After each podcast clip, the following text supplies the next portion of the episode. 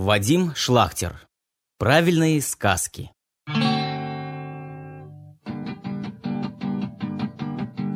Сказка о богатыре, который умел летать.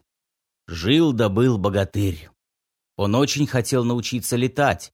Однажды научился и улетел, и никто его больше не видел.